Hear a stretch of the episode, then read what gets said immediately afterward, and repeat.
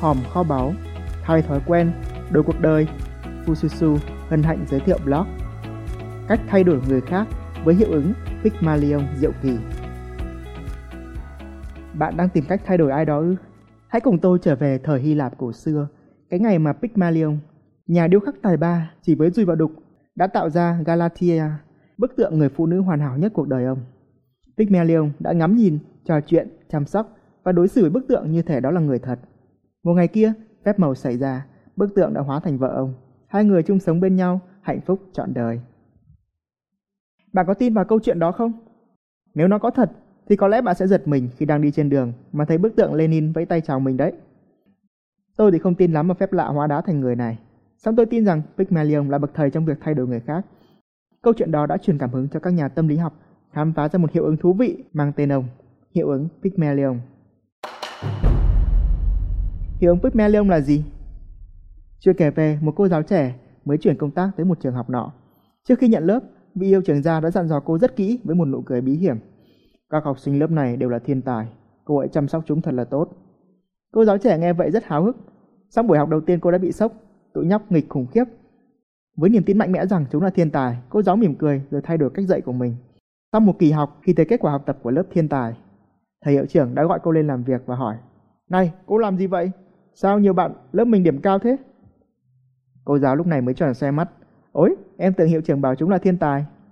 Thầy hiệu trưởng lúc này mới kể sự thật. Lúc đó thật ra toàn học sinh cá biệt, đã qua tay rất nhiều thầy cô giáo, nhưng chẳng ai chịu nổi chúng một tuần. Khi cô giáo trẻ nhận lớp, vì sợ cô bỏ cuộc từ đầu nên thầy đã nói dối. Không ngờ cô giáo trẻ tin là thật và đối xử với chúng như thể chúng là thiên tài. Kết quả đã rõ, rất nhiều học sinh đã đạt thành tích như thiên tài. Hiệu ứng Pygmalion còn có tên gọi là lời tiên tri tự thành hiện thực. Khi bạn tin một ai đó rằng họ như thế nào đó, bạn đối xử với người ta y như vậy thì họ dần dần sẽ tin vào điều đó và hành xử theo như vậy. Bạn lại càng tin vào điều đó, cái điều mà bạn đã tin ban đầu khiến vòng lặp này ngày càng mạnh hơn. Đó chính là gợi ý tuyệt vời để bạn thay đổi người khác. Cách thay đổi người khác với hiệu ứng Pygmalion.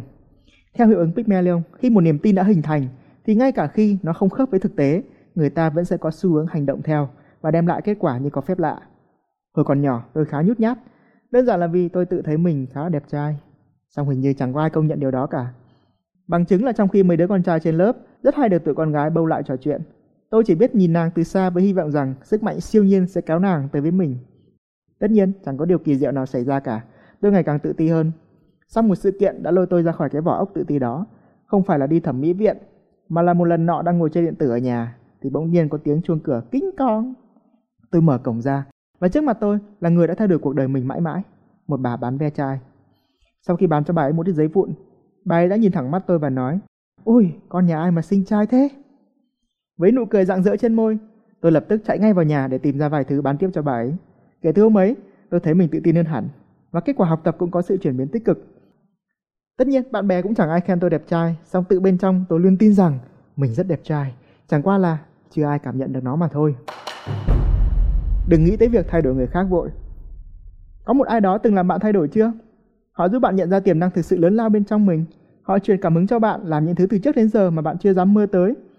Có thể tên họ không phải là Pygmalion, nhưng nếu họ đã giúp bạn thay đổi thì họ đã làm một điều tương tự như Pygmalion. Ai có rùi dùng rùi, ai có đục dùng đục, hãy trở thành một Pygmalion. Sự quan tâm, tin tưởng và khích lệ cực kỳ quan trọng trong việc thay đổi người khác. Song tiếc thay, không có nhiều Pygmalion trong cuộc sống. Trái lại, nhiều người sẵn sàng dội những gáo nước lạnh vào ngọn lửa động lực đang phừng phừng trong bạn. Đó là những xô nước của sự nghi ngờ, của sự phán xét tiêu cực. Cuối tháng 10 năm 2009, sau khi tham gia khóa học tôi tài giỏi bạn cũng thế, tôi đặt ra một mục tiêu trên trời, đó là trở thành trainer, một chuyên gia đào tạo thuyết trình trước cả trăm người. Ngọn lưới bốc cháy phừng phừng cho tới khi tôi nhận được những xô nước lạnh ngắt. Vốn làm trong ngành ngân hàng, chẳng ai trong gia đình tôi hứng thú với mục tiêu đó cả.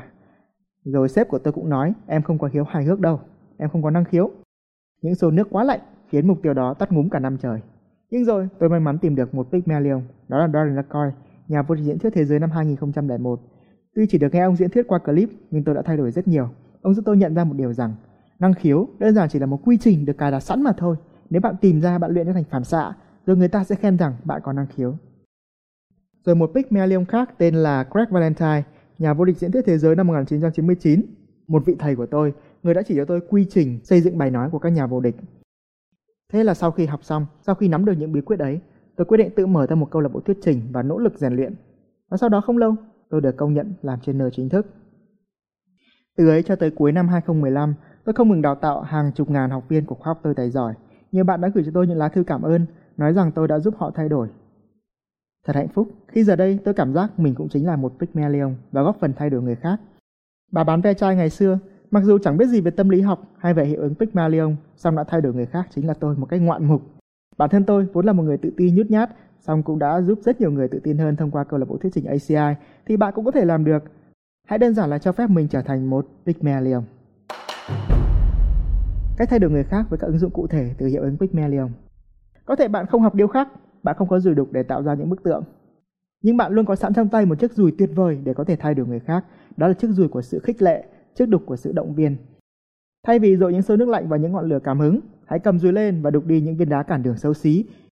Bạn có thể áp dụng 10 mẹo sau đây để trở thành một Pygmalion tuyệt vời.